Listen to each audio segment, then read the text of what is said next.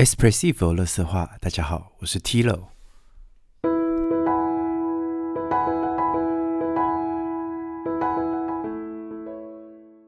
大家好啊，我是 Tilo， 很开心又跟大家在这边见到面了。今天是十一月一号，就是在德国已经开始变得非常非常的冷了。那我所在的 城, 城市啊，明斯特，大概也才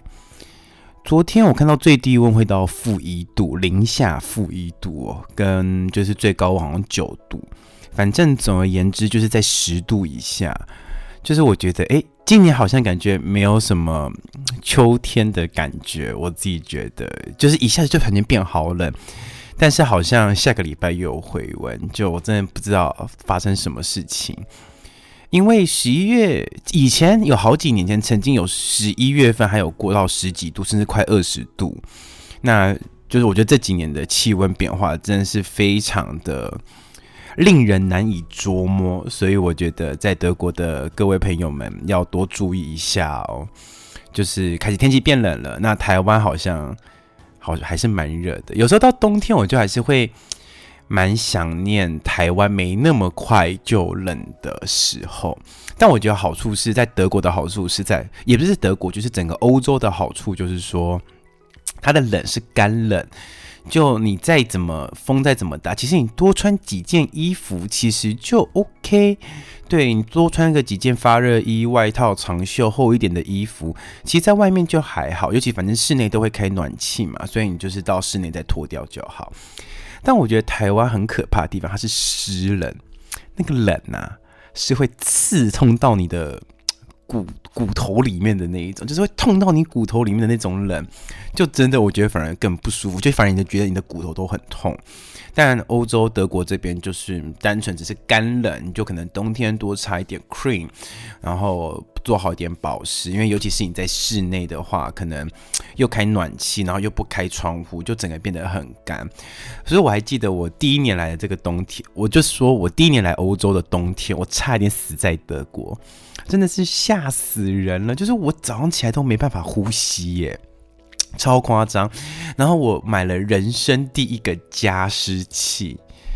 就拜托，这种东西你在台湾怎么可能买加湿器？就在台湾都要买除湿器、除湿机或除湿器吧。就台湾就是这个湿到不行的一个气候啊，但在德国真的那个一点湿度都没有，你真的会完全没办法呼吸。就你每天早上起来，你都觉得自己是发烧，因为你体内缺水，然后你讲话也也发不了声，因为你整个喉咙超干的。你大概要喝一点咖啡或者喝一点水，最好是去洗个热水澡，让自自己的呃身体的湿度增加之后，你才觉得哎、欸，你好像复活了。所以那时候第一年我就立马买一个大型的加湿器，然后我就跟我的教授讲说，这一年冬天是我第一个我在欧洲的第一个冬天，就我人生在这之前完全没经历过那么冷的天气，然后也没看过雪啊，就就是一直停留在台湾冬天应该应该要有的样子。来到这边我真的差点吓死，我就跟我老师讲说，我真的快要我差一点死在德国。所以我就买了一台加湿器。所以就是如果在德国的小第一年你才刚来德国的时候，这是你第一个冬天的话，我由衷的建议你去买一台加湿器。但在这边请注意一下，那个加湿器不是所谓的什么芳香精油那种，就是就是扩香机油或者是什么就是精油芳疗机，我看那个没有用，那个喷出来的水一咪咪，那真的没有用。如果你房间是一个，比如说是二十平方公尺的空间，我跟你讲，那个顶多就是让你有点味道，就是香香的，哎呀，心情很好。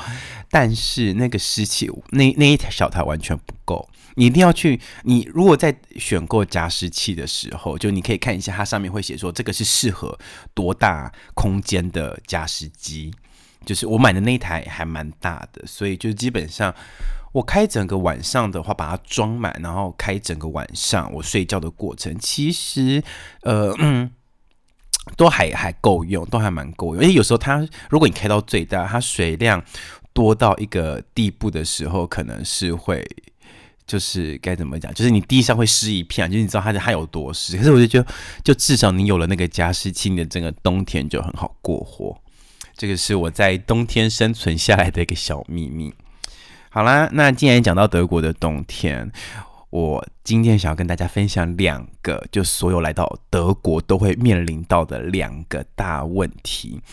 这个问题我觉得是本身德国一直以来的问题，但是在台湾我们真的没有遇见过，就我们也不会觉得说这件事 有, 有什么好复杂的，有什么好困难的。但是我来这边的时候，其实这两件事情我其实真的习惯了蛮长一段时间。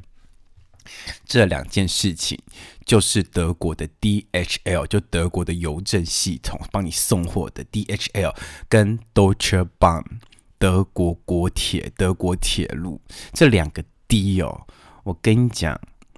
真的是让人恨到不行。就我先来讲解一下 D H L 德文发音 D H L，就它 D H L 在台湾其实大家都知道，它就是有点像呃，就是 Fedex 那一种，就是呃运送的服务、货运的服务、寄信的服务。那我知道 D H L 在台湾非常贵。那在台湾的时期，大家就觉得哎、欸、D H L 就是很贵，但是它就是那么贵，所以应该蛮有保障的吧。所以就是像我之前在台湾，可能要处理一些呃国际的。国际的呃比较急的那种邮件的时候，我就会选择是寄 D H L， 就是它付 double 的价钱，但是就你就觉得在台湾的时期，我发现 D H L 是真的有 on time 准时到的，因为那个时候我是我是有指定日期。但我跟你讲，当我到德国来之后，完全不是这一回事，完全不是这一回事。让我来跟大家讲这件事有多夸张。在德国呢，呃，就是、欸、在台湾我们寄信的时候，其实我们重点是要呃写对你的地址，对不对？那你的收信人好像可以乱写啦。反正以前我们我有跟几个朋友，就我们的开玩笑就会写什么呃桃园林依晨什么之类的。但是在德国，他们每一个的信箱上面都会贴那一户人家住的名字，就比如说，呃，我住的这一户有三个人住在这个房子里面。那信箱，我们虽然我们是同同一个号码，但是我们就会有就是三个，嗯，就是会有三个信箱，然后信箱上面都会有那个人的名字。所以他到这时候是一定是看你的名字是否跟呃你的那个收收件呃信的收件人是不是同一个名字，他才会丢丢到那边去。所以他们有点是认人名，那不认就是不是只有地址好，就他要地址跟人名都要同时是吻合的，他才会给你。好啦，那这个是一般邮件的部分。那我们现在来讲讲，就是来德国嘛。就是你有时候一定会网购 Amazon 那么好买， eBay 那么好买，查朗斗那么好买，那个给的折扣真的是很真的是不是跟你开玩笑的。所以啦，就是你一定要一定要在网络上购物啊。那网络上购物就会遇到一个什么问题，就是呃你你你不在家，你要收货，那你不在家，或者是你在家你等了一天。在台湾我们很方便，我们可以选择呃就是欸、我们 seven eleven 店到店服务，就便利商店帮你取货，或者是就是呃，比如说黑猫宅急便，他们要送的时候一定会打电话问说，哎、欸，请问你现在在家吗？那你什么时候在家？我再安排时间，然后送过去，什么什么之类的。但我跟你讲，在德国完全没有这件事情，打电话 bullshit， 没有打电话的这件事情。我跟你讲，有时候呢，他就是他就觉得你买的东西很多，你的东你的东西太重，他不想搬，他就直接开车到你家门口，然后他东西没有搬下来哦，他叫人下来，然后呢，他也没有按门铃，他就直接丢了一张纸条，那张纸条我们称作领货单，就说呃几月几日之后几点之后，你到什么地方自己自行去去领取，原因你不在家。Hello， 我人就在家待了二十四小时，我一整天都没出门，我就为了等那个包裹，结果他就是也没有给我按门铃，然后就是就直接丢了一张纸，然后他走了之后，你就会收到一封 email， 就说哦，你的货因为你不在家，所以你要去哪哪边领货。Hello，Hello， Hello， 这什么意思？我们常常其实不止我，就几乎所有人都有发生过这件事情。就是我一整天都在家，但是那个他的就是叫我自己去领货的原因是说，哦，本人不在家。你连门铃都没按了，你到底是在干什么？我跟你讲，他们就是这个样子，他们就是觉得很懒，所以他们就是觉得哦，东西好重哦，那我就意思意思到就好，那我也没有想要帮你搬上去的意思，那那就这个样子。好，这是第一件事情。然后第二件事情呢，就是他不来就算了，我可以自己去领好不好？我真的可以自己去领，但是他有时候就连那个领货纸条都不给你，就你也不知道为什么，就是他他就不知道把那个领货纸条塞到哪里去，然后还是就被风吹走了。反正他们就胡搞瞎搞。然后以前最夸张的是，你不拿领货纸条，你还没办法领货，是不是很夸张？就是你即便带了你的就是身份证、你的身份证明文件、你的签证卡、你的护照，就是去就是哎、欸、我要领货，没有，他不给你领，因为你没有领货单。但是问题，这个出出在我们身错出在我们身上嘛？没有啊，就是你不给我领货单，我要怎么领货？但是就是。是 D H L 的人不给我领货单啊，那这关我什么事？我就是来领货啊。可是网络上又又又说哦，你可以去这边领。然后到是到最近，就是我大概这一年这半年，他们就开始好像慢慢意识到这件事情好像是个很常发生的、很常发生的事情，所以他们后来就是有像比如说我去的一些店家，他们可能就只有看名字，他们就会帮你找。因为他们有时候就出自己，其实他们可以帮你找，就是他们懒，他们不想帮你找，他们认为这不是他们工作之一，所以你没有领货单的话，他就不想帮你找。但 actually 他要帮你找的话，是绝对找得到的。好，这个是呃领货上面的一个非常大的问题。我之前就是为了这件事情，就跑了好多次的，就是我的领货的那个小小小连锁小连锁店，然后他就死不肯给我领，然后我就真的不知道该，我说他一定要跟他吵。在这边我要跟大家讲一件事情，就是你真的要跟德国人吵，德国人有一点点欺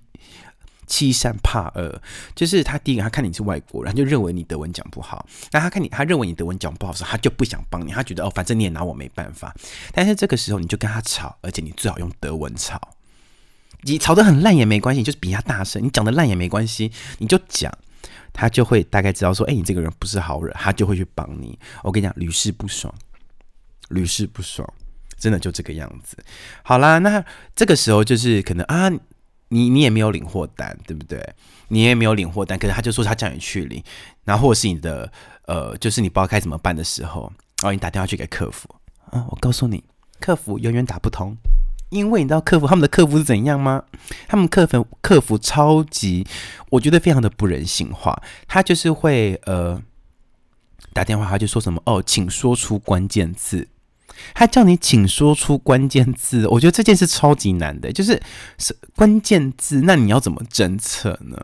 就是你至少就是说，哦，如果是什么国际货运，请按一啊，那就是如果是包裹货运，请按二，德国境内呃限时查询，请按三之类的，就是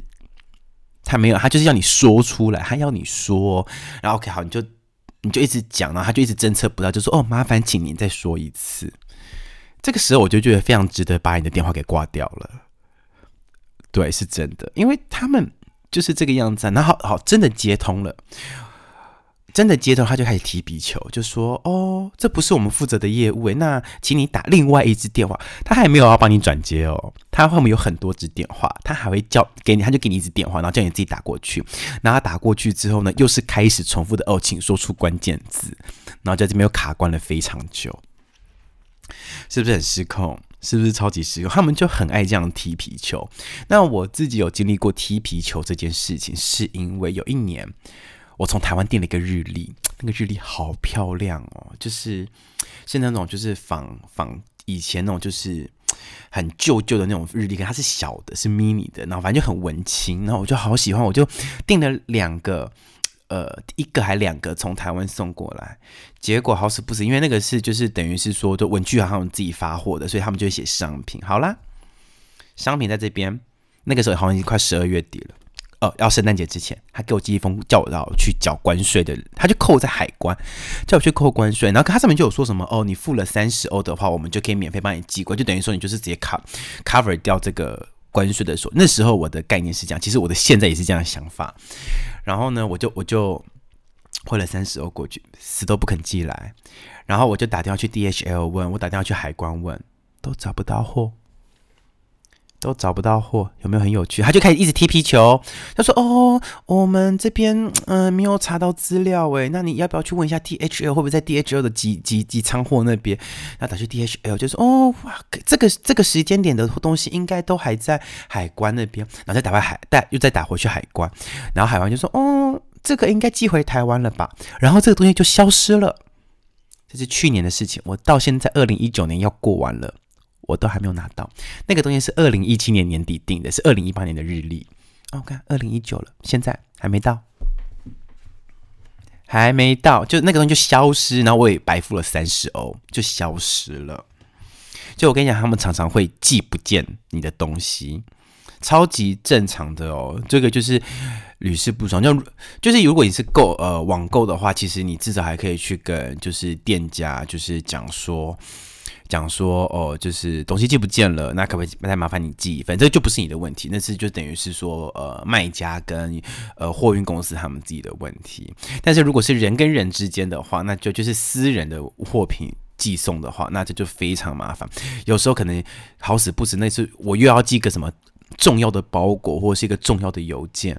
好了，他就给你寄不见了，他就给你寄不见了，对，然后你就查再也查不到了，就这个样子。还有一件事情更夸张，这是我真的是听到之后觉得非常不可思议的事情。反正就是今年年呃有一有有一个月，我忘记是什么时候了，我就把我们家的狗送去住那种宠物旅馆。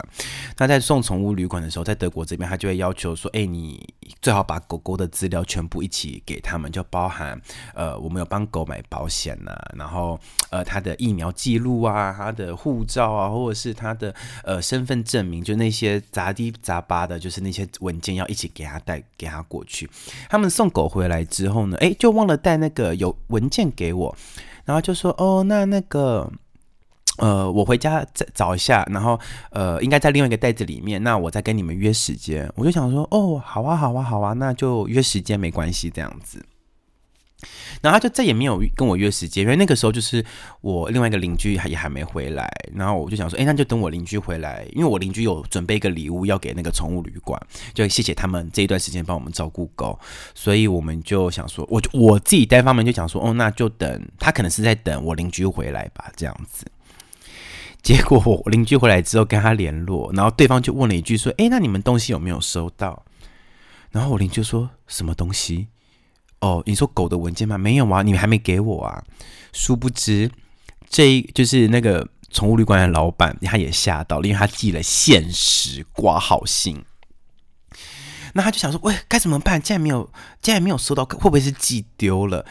就通常来说，就是通常来说就是呃，那些文有一些文件还蛮麻烦的。像什么疫苗文件、护照、出生证明，这些就是你要补办就，就尤其是狗的东西就很麻烦。你说保险那就算了，他就很紧张，他就想说怎么会不见？就他就赶快一直打电话问 D H L， 问，就德国人打电话打 D H L 也是就是耗费了一番辛苦，后来终于问到，你知道发生什么事吗？因为邮差看不懂地址，所以他就没有帮他寄。重点是没有帮他寄就算，就是你真的看不懂地址，你就退回去嘛。没有，那一封信，那一个包裹，那个文件，就在那个 D H L 那边待了包多久？不敢相信吧？哎，他们也没有帮你寄回来哦，他也没有帮你，他就是因为看不懂，他就放在那边了，然后就再也没人去管他了。后来是宠物旅馆的人后仔细去追，才追到，才把它拿回来。宠物旅馆的人也气到不行，有没有很神奇？看不懂。就放在那边，他也不退给你，他也不继续寄，就这样子。所以我觉得他们有时候蛮看心情在做事的。然后再接下来还有一件事情，就是哦，我今天真的是，我真的觉得 D H L 真的是，我可以下次找我好多个朋友一起来集结，就到底发它发生了一些多荒谬的事情。那我今天讲的这些事情，都是我自己亲身体验过，非常荒谬不可思议，或者是从我呃亲近友人那边听来的一些事情。还有一件事情就是。呃 D H L 其实有一个蛮贴心的服务，就是你就加钱，那如果你那个包裹太大的话，你可以就是加钱，然后请邮差过来帮你收，但是你就是在这之前，你的邮费那些都要先贴好，在网络上买好、弄好、包好之后，然后你再多付一笔钱，他就过来收，你就付了钱，那然后你就一等哦，他的给的时间都超级大的，就比如说下午两点到八点，就是两点到八点，你这个时间点你就是待在家等你的邮差过来。然后有一次我就是花钱想说请人家过来收，我等了一整天，那个人没有来。那我就写信去跟他讲说，你们为什么今天这个人没有来？那你们什么时候还可以再来？他就说，哦，我们这边资料显示说，当时按理你不在家。我根本在家，你在给我说谎啊！我后来就真的太生气，我就跟他讲说，那是我说根本不是我不在家好吗？那是你们那么大的公司没有把员工教育教育训练好，因为当天下雨，又或者当天并没有我们这一区的包裹，所以他就干脆不来，然后就假装我不在家。我真的气到不行，我就写了一封信大骂 D H L， 我就说你们身为一个德国最大呃算呃大企业的公司，你们竟然连这种事情都教育不好的话，你们到底还能做什么？你们这样根本不应该。后来他们就直接二话不说退我钱，然后我就再也不要就是使用这个服务了，我就自己辛苦点拿去寄还比较快。他们常常就这个样子哦，就是因为天气因素啊，然后或者是他可能没有这一区的包裹，他就不来了，然后就假装你不在家，可是你已经付钱了。然后如果你就跟他反驳的话，他就说：“哦，你人不在家，最好我人不在家。”还有一件事情就是，他们真的有时候还蛮过分的，这是好几年前我朋友发生的事情。他那个时候好像就是呃。订了货，然后好像他那时候有特别指明，就有多付钱还什么的，就是说，哎、欸，帮我送到楼上去。然后对方就死不肯送，然后我朋友就火了，我朋友火了就说，你你不帮我，你不帮我搬上去的话，我就不签名。结果那个人在他面前帮他签名，就等于是伪造文书哦，有没有很夸张？我跟你讲，真的是 D H L， 你真在德国待久，你 D H L 什么鬼屁事，你都会，你你都会，就是该怎么讲，就是你都绝对是可以，呃，面临到的事情，超荒谬的吧？这就是 D H L 德国邮政。可是其实，在早期德国邮政非常好，我自己也问过德国人，他就说以前他还是国营的阶段的时候，非常效率之高。好啦。那现在民意其实也不是，他们并不是针对外国人，就是全德国的人都在讲这件事情，然后德国人也知道说就真的很烂，但我就不知道为什么就他就 never 没有改进过。那德国人就就他们抱怨归抱怨，但抱怨好像就没了，就他们不会真的去督促这个呃国营变民营的，就是一个货运公司，就德国邮政他们的变好。就没有啊，我也不不懂为什么。好，那光 D H L 的事情就讲了二十多分钟了，我觉得今天这一集可能会有一点呃稍微偏长一点点。那第二件事情就是 Deutsche Bahn 德国铁路 ，Deutsche 德意志的德意志的铁路 ，Bahn 就是铁路的意思。Deutsche Bahn 没有，它根本不叫 Deutsche Bahn， 它叫 Delay Bahn，Delay Your Life。我真的觉得他们应该改名这个样子。我先讲一下，我以前对德意志铁路的印象是非常好的。为什么呢？以前我在上德文课的时候，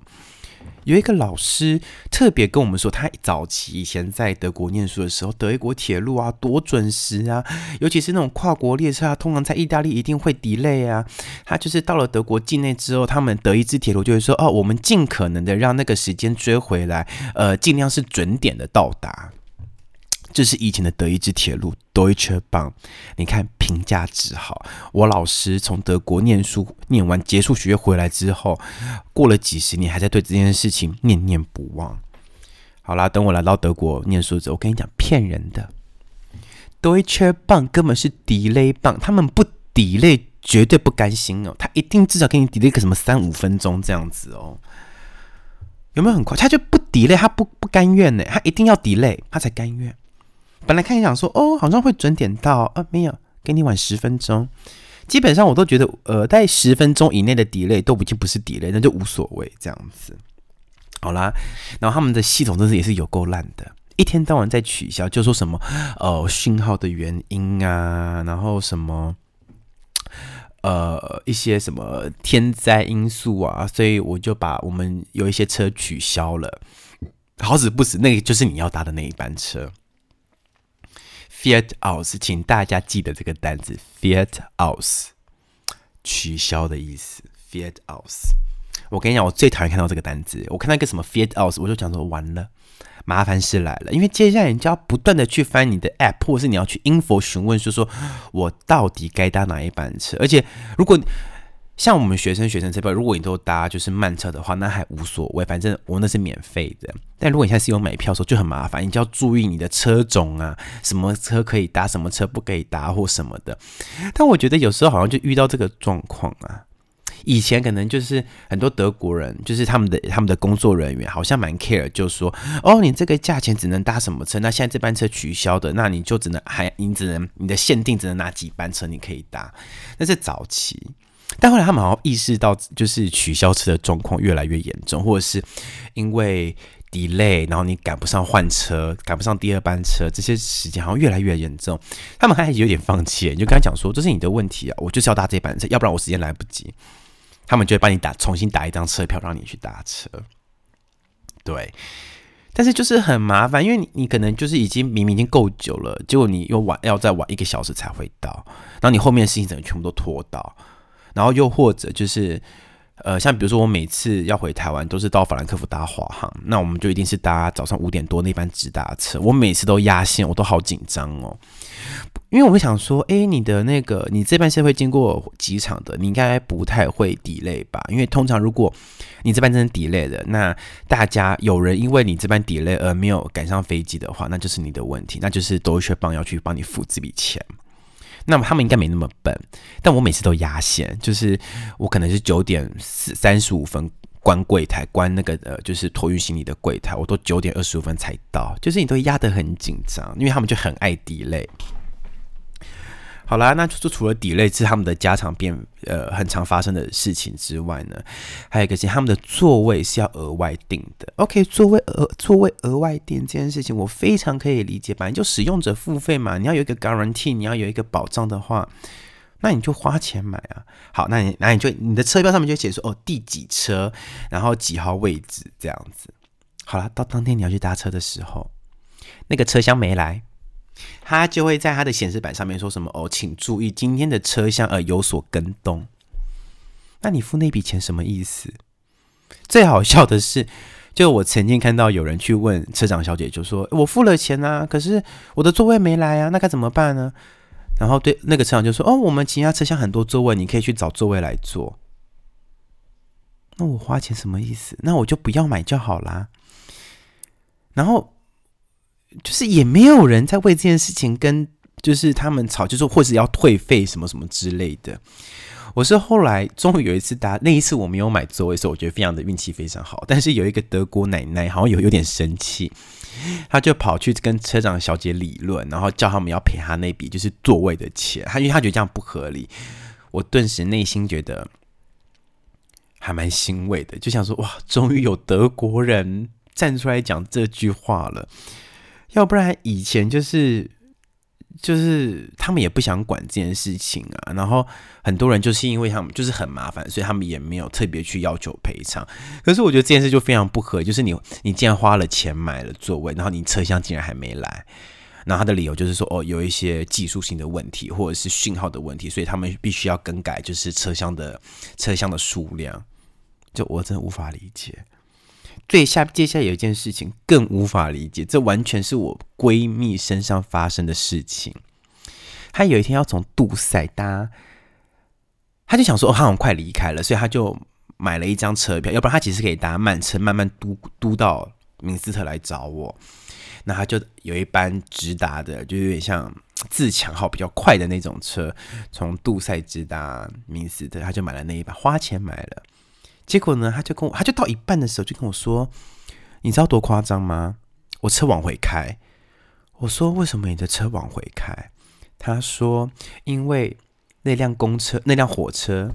走错路段。”我无法理解这件事情，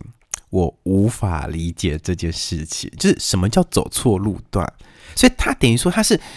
开开了往往下开开开开，然后发现走错路段的时候，他又再退回到某一站之后，再从某一站走本来应该要走的路段。就到底是什么原因？为什么为什么会有车子能走错路段？你那辆的车，你那个路段不就是每天都在走这一段路段吗？很荒谬吧？然后他那一班就是自强号，就是就像台湾自强号的那那班车，其实这讲时间应该要比较短，就是会比较快到达明斯特。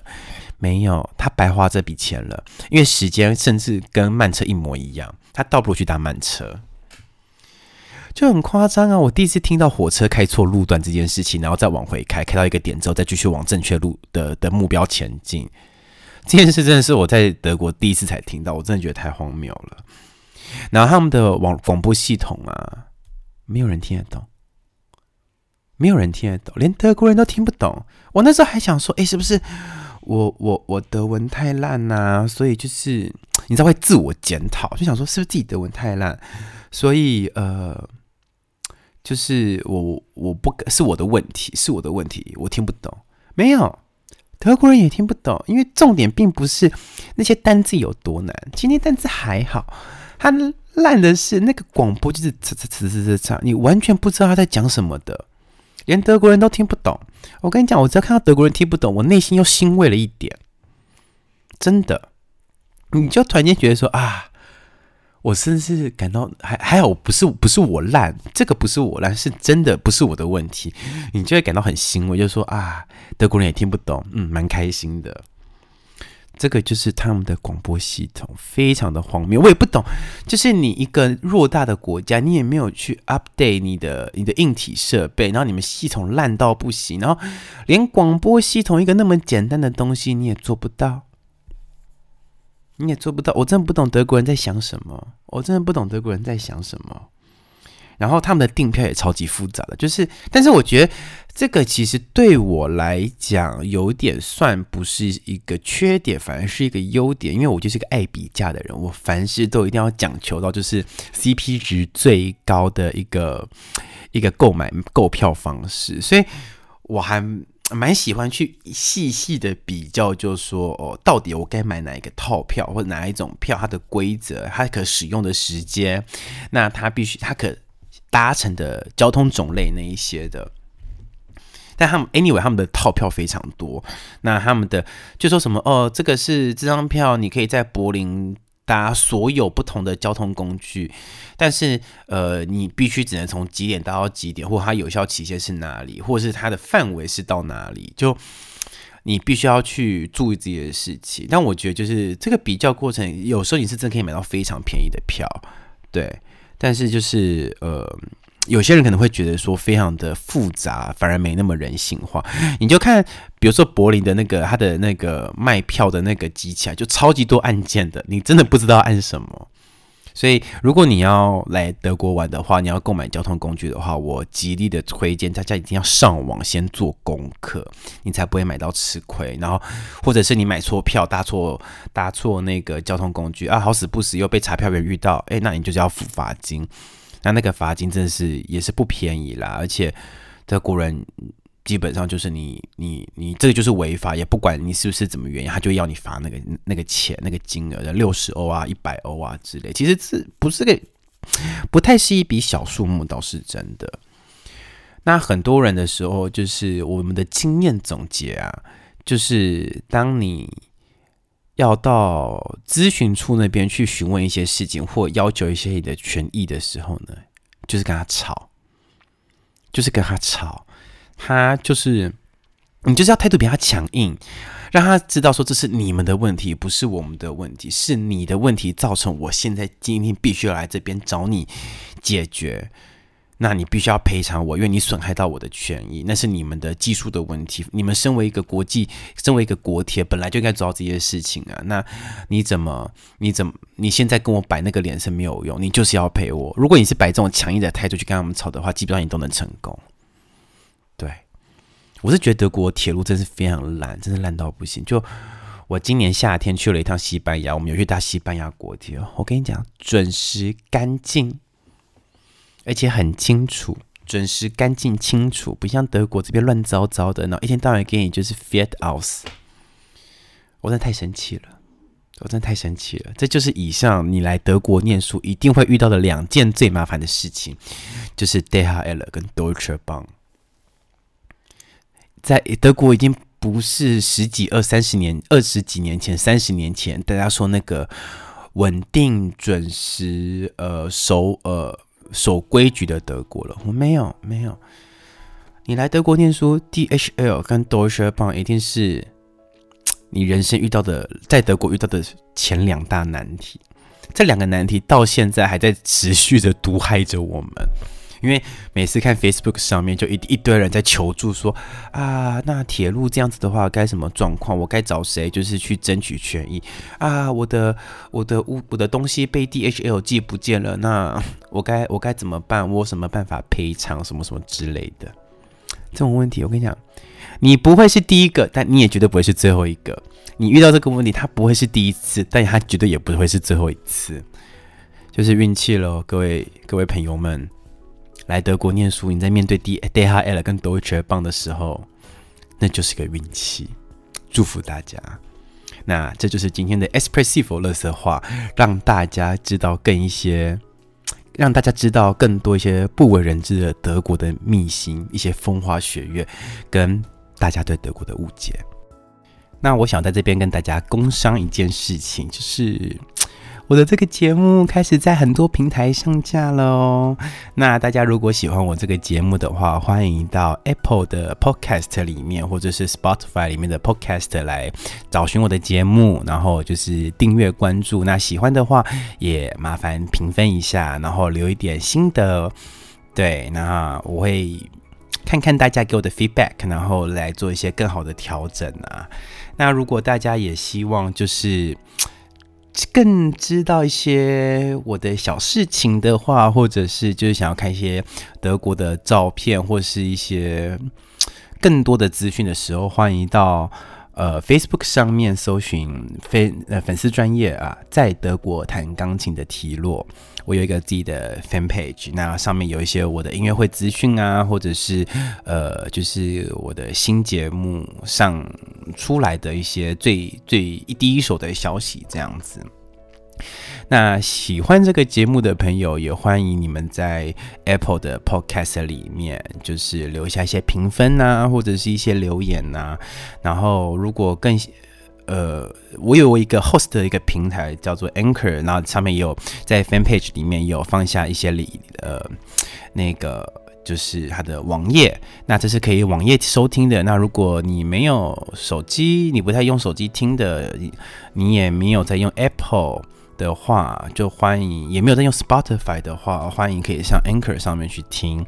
那 Anchor 这个 host 其实真的还蛮不错的，他还同时帮我发布到了呃 Google 的 Radio 上面，跟很多一些 Radio 的平台都可以找到我的咨询节目，呃，都可以找到我的这个最新节目 Espressivo 垃圾话的最新一集。那有兴趣的朋友们，欢迎就是到我的 fans page 里面去看这些资讯，然后再点进去，甚至可以在下方留言啊、评分啊，让我知道大家对我的 feedback， 然后我也会将大家的一些意见作为统整，然后来慢慢对我的节目内容做一些修正。那今天就先这样子喽，拜拜。